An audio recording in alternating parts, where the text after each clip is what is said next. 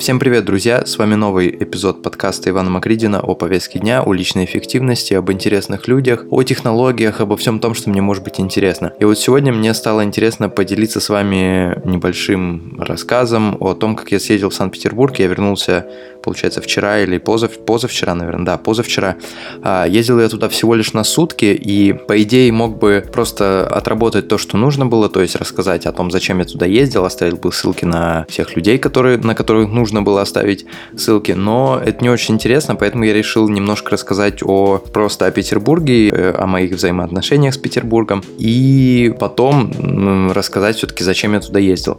А, если говорить о взаимоотношениях с Петербургом, то, как и многие люди, я этот город очень люблю и считаю его, наверное, лучшим городом в России, несмотря на все его проблемы. И каждый раз, я думаю, такое случается со многими, каждый раз, когда я приезжаю в Санкт-Петербург, а, я провожу там, ну, пару-тройку дней и уезжая оттуда, думаю о том, что нужно обязательно вернуться, причем вернуться в течение этого года, может быть осенью, может быть зимой, может быть еще когда-то.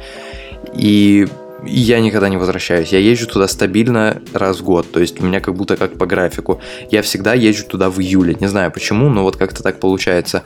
В прошлом году я ездил туда в конце июля, до этого я ездил туда в середине июля, как-то еще. Потом, да, до этого там первый раз я посетил Санкт-Петербург, по-моему, зимой.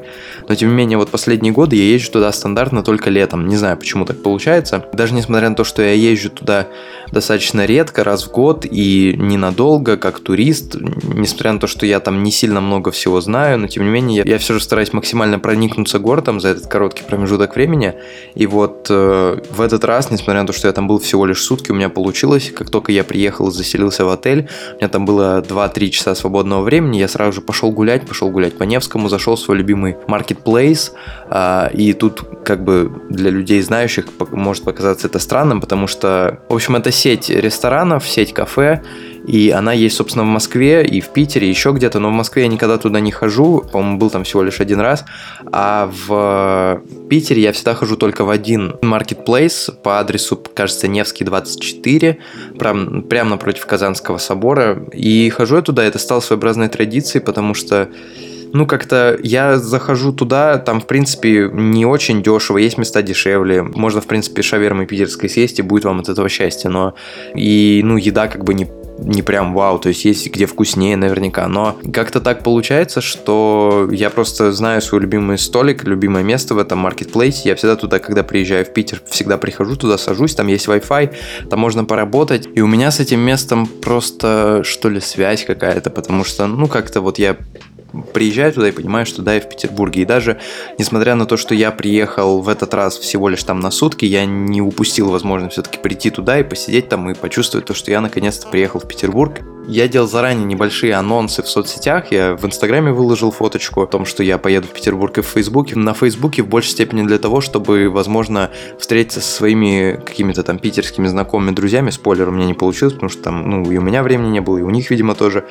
А, и меня при этом, ну, несколько человек там спрашивали, типа, а что ты вообще, ну, как бы едешь, почему именно на сутки? Я говорю, что я еду туда по работе, хотя это звучит странно, но как бы там реально была работа. Мы снимали, есть такой очень очень интересный симфонический оркестр внезапно в России, симфонический оркестр, который в стране победившего хип-хопа и в стране победивших рэперов также внезапно ездит с гастролями и выступает, собирает большие залы. Называется он Concord Orchestra, и это симфонический оркестр, который при этом еще с элементами танцев, и при этом при всем он исполняет известные рок-хиты. Я ездил туда по приглашению пиар-отдела этого Concord Orchestra. Мы с другими блогерами снимали бэкстейдж, общались с главным дирижером итальянцем Фабио. Достаточно интересно получилось, и ездил я туда, собственно, вот именно чтобы снимать клип. Это все происходило рядом с портом Севкабель, кажется, как-то так он называется. Такое тоже необычное место, оттуда очень крутые виды на Большую Неву. Я выложил в Инстаграме фотографии, если потом захотите, посмотрите. И в общем, Конкорд оркестра, как я и говорил, да, это симфонический оркестр, и это очень странно, потому что когда мне только сказали о том, что вот будет сниматься клип вот такого оркестра, было очень странно это слышать, потому что, ну, как бы реально все мы знаем, что если ты в музыкальной индустрии, если ты при этом не рэпер, то в России тебе будет достаточно сложно, потому что если там мы говорим об Америке, например, то там все-таки помимо рэперов там реально есть много очень крутых э, групп, каких-то команд, которые не, не делают рэп, но при этом этом делают круто, крутую музыку, и поэтому они существуют, и все у них, в принципе, хорошо, и они ездят и по Америке, и по, по миру, то в России у нас все-таки не так. И тут внезапно симфонический оркестр, оказалось, что у них очень крутая команда, они очень круто играют, а, причем играют, например, э, ну, например, снимался клип на песню «Rammstein Sonne», они помимо этого играют кучу других рок-хитов, и Нирвану, и Linkin Park, и многие другие. Наша задача именно как блогеров, как, э, если можно нас так называть, лидеров мнений, состояла в том, чтобы именно создавать какую-то движуху, повысить количество упоминаний в СМИ, и еще на моменте подготовки к поездке, собственно, я сказал людям из Concord Orchestra, чтобы вот у меня есть подкаст, было бы круто записать небольшое интервью с Фабио о том вообще, ну как бы, что он может рассказать по поводу оркестра и как-то ответить, может быть, на наши вопросы.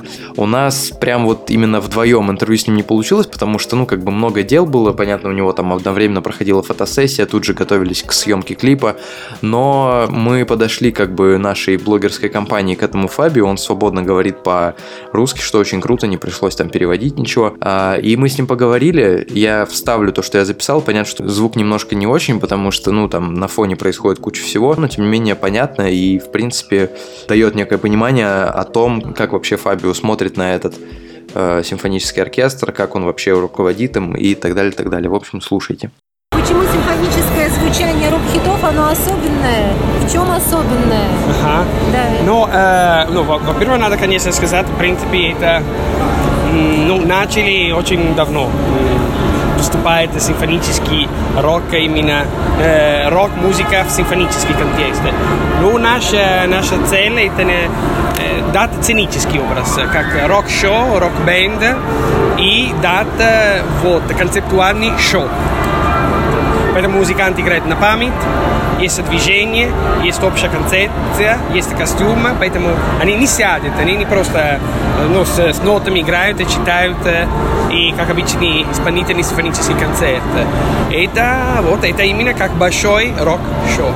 В чем это, сложность передать? Ну, очень сложно, ну, во-первых, можно сказать элементарные вещи, синхронно потому что все музыканты играют на память. Есть моменты, где движение нужно синхронизировать по ритму с барабанщиком. Это, конечно, очень трудно.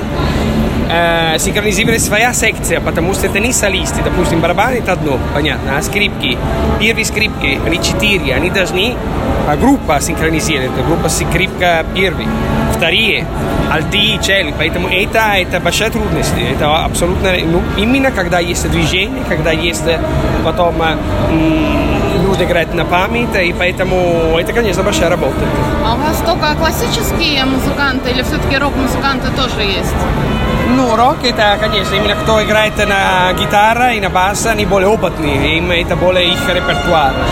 Это, ну, как для классических музыкантов классика это Чайковский, это, не знаю, Моцарт, Бетховен, им это репертуар это классика, вот, поэтому им попроще тем не менее у нас надо соединять это со всеми, поэтому для классических труднее, конечно. То есть я правильно понимаю, что у вас классический оркестр, но ну, вы пригласили рок-музыкантов и соединили это все вместе? Или у вас классические музыканты пытаются сыграть рок-музыку? Не пытаются, а играют. Ну, играют рок-музыку. Да, ну, э, понимаете, в принципе, кто закончил консерваторию, он образование, они там не, не, не учат Нирвана или Queen. Может быть, им нравится, но они параллельно это занимается, но в консерватории это не дает. Вот, и у нас профессиональные музыканты, можно сказать, еще очень опытные, поэтому им, они любят рок, они работают с нами, работают в этом оркестре, работают в этом репертуаре, и это все вместе подходит. Кто из рок-музыкантов вдохновил вас на этот проект? Ну, наверняка же вы слушали какую-то рок-музыку, может, вы фанат кого-то, что вот вы послушали и решили, что почему бы нам, классическим музыкантам, не, как говорится, ну, а не хайпанув, не, не хайпануть это, и не ударить рок? Не, принципе, это уже более как продюсер, понимаете? Это когда есть решение руководства и, и, и думает, это потому что, понимаете, для коммерческой организации нужно идти, где тоже есть публика, есть аудитория, покупать билет, потому что без этого просто никуда. И тогда абсолютно это очень важно иметь, ну, знаете, что нравится. И потому что если ты ошибаешься, ты просто закроешься. Так а что из рок-музыки лично вам нравится? А, меня? Да, что лично вам нравится? Что вот ну, Ну, вас ми- э, впечатлило, может быть, и Ну, я на, началось именно в этот проект, потому что я до этого э, ну, мало слышал, ну, можно сказать, я попал хорошо, мне очень понравилось, и я себя нашел в этом контексте. Я об этом не думал раньше, честно говоря, поэтому... Виталий, он не слушал рок-музыку, абсолютно консервативная, традиционная. Ну, и семья. обычные, знаете, это оперные, это симфония, это классический, Пучини, Верди, Донизетти. Ну, Знакомство с рок-музыкой именно Ну, это было, да, да, это три здесь. года, как он да, да, я абсолютно об этом раньше ни- ничего не знал. То есть э, в Питере вы ходили на какие-то рок-концерты. Вот. Где, где вы это подцепили? Где вы это Ну, здесь, здесь. э, Они меня назвали, они меня назвали и сказали, пожалуйста, попробуем этот репортаж. Я сказал, «Ну, хорошо, давайте попробуем. И вот результат. Linkin Park, Rammstein. Park, как, ну, знаете, да, наши репертуары, это Queen, Nirvana, Evanescence, Linkin Park, Depeche Mode, все золотой рок-репертуар. А с кем-нибудь вот из музыкантов, вот этих групп, которые вы перечислили, у вас был контакт? Вы общались, может быть, совета какого-то спрашивали? Ну, вы знаете, в принципе, э, кто-то... Ну, мне, допустим, очень нравится Beatles, конечно, э, Guns N' Roses. Ну, у меня была возможность общаться с... э, и делать проекты в этом году. Получилось... э, как его зовут? Кен Хенсли, да, с Кен Хенсли. Тоже он рок-легенда, и поэтому мы с ним очень долго общались. Пастория рок, вот. Он, конечно, это золотой рок-легенда именно для лирический рок. Ну, с другими коллективами нет, пока А не с было русским возможности. роком вы не знакомы, значит? Ну, я немножко знаю, конечно, послушал где-нибудь, знаю, в принципе, чуть-чуть знаю. Кстати, всегда зрителям обращается Фабио и просит какие-то свои интересные предложения по поводу следующего репертуара, скидывает в социальные сети и скидывают. В общем-то, а, Зонда Рамштайн появился в репертуаре в этом благодаря в том числе и зрителям. Хорошо. Пожалуйста, пожалуйста, Вот как-то так. Да, я надеюсь, что что-то из того, что он говорил, было понятно. Для меня было удивительно то, что этот человек, он вообще раньше не слушал там рок-музыку и рок-хиты не знал никакие, то есть он слушал только классическую музыку, как эм, настоящий итальянец, потому что все-таки в Италии очень сильно развита именно классическая музыка и культура потребления и прослушивания классической музыки.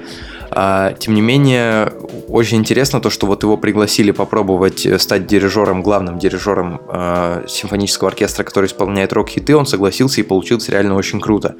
Я на Конкорд оркестра оставлю все ссылки там в описании. Если кому-то интересно, после своего большого турне по России, там по, по Сибири и по Уралу, они будут давать концерты в Питере и в Москве. В декабре, насколько я помню, в Москве будет целых два концерта. В Крокус Сити Холл они будут играть рок-хиты, а классическую музыку они будут играть в Государственном Кремлевском дворце.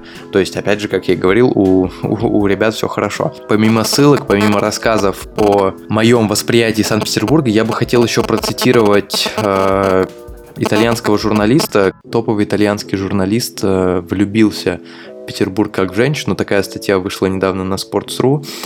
Для меня это, ну, как бы было новостью, потому что я не сильно разбираюсь в футболе, а тем более в футбольных журналистах. Э, В общем, э, этот человек, он один из главных футбольных инсайдеров, он часто сообщает первым о значимых каких-то трансферов, э, зарплатах и прочих-прочих вещах. И в Россию этот человек, конечно же, не мог не приехать на чемпионат мира, который, к сожалению, закончился. А, Большую часть турнира он провел в Питере и под конец восхитился его красотой, написав себя в Твиттере «Москва шикарна, Сочи очень милый город, а Ростов интересный, но Санкт-Петербург – это женщина, которая крадет ваше сердце, это любовь всей вашей жизни, это пылающее небо, в котором хочется исчезнуть». Вот так, видимо, действительно влюбился этот человек. Я бы просто... Я почему хотел это вставить, потому что я с ним полностью согласен, потому что с Санкт-Петербургом у меня тоже какие-то особые отношения, как я и говорил ранее, как только ты туда приезжаешь, проводишь там какое-то время и потом уезжая, ты обязательно хочешь вернуться, у тебя не получается, и ты вроде бы как бы, или, и если у тебя не получается, ты вроде бы по идее должен грустить, потому что тебе нравится этот город, потому что там есть друзья, знакомые, которые живут там, которые выкладывают постоянно какие-то фотографии, но ты тем не менее не грустишь, а это любовь к этому городу, она как будто бы тебя сильнее делает и возвышает, и позволяет двигаться дальше, дает тебе возможность двигаться дальше, посещать какие-то другие места помимо Петербурга, но все равно каждый раз думать о том, что вот в этом году нужно обязательно съездить, например, в этом году или в этом месяце, кому как, кому как позволяет финансы или какие-то там приоритеты. И как бы редко это не бывало, ты все равно туда приезжаешь и каждый раз просто счастлив, что наконец-то там побывал. Мысленно, по крайней мере, я в голове себе ставлю галочку, что вот в этом году в Питере я был, отлично. Э, я, во-первых, хочу, чтобы вы зашли по ссылкам в описании на сайт Конкорд Оркестра и в группы Конкорд Оркестра в социальных сетях, потому что для меня это важно, потому что они мне дали прочувствовать и посетить Санкт-Петербург этим летом. А еще, помимо всего прочего, я желаю вам влюбиться в Петербург также и влюбиться в какой-нибудь город, и, возможно, в девушку или парня влюбиться так же, как, допустим, я влюблен в Петербург. Обязательно поставьте себе галочку в своем мысленном или, возможно, даже в реальном календаре о том, что в этом году нужно обязательно посетить Петербург. Желательно летом, потому что сейчас там очень хорошая погода. С вами был Иван Макридин. Не забывайте писать мне в социальные сети по поводу подкаста, что вы думаете, что вы думаете можно улучшить. А, пишите все, что думаете, а, оставляйте отзывы и до следующего выпуска, не знаю, когда он будет, надеюсь, скоро. Пока.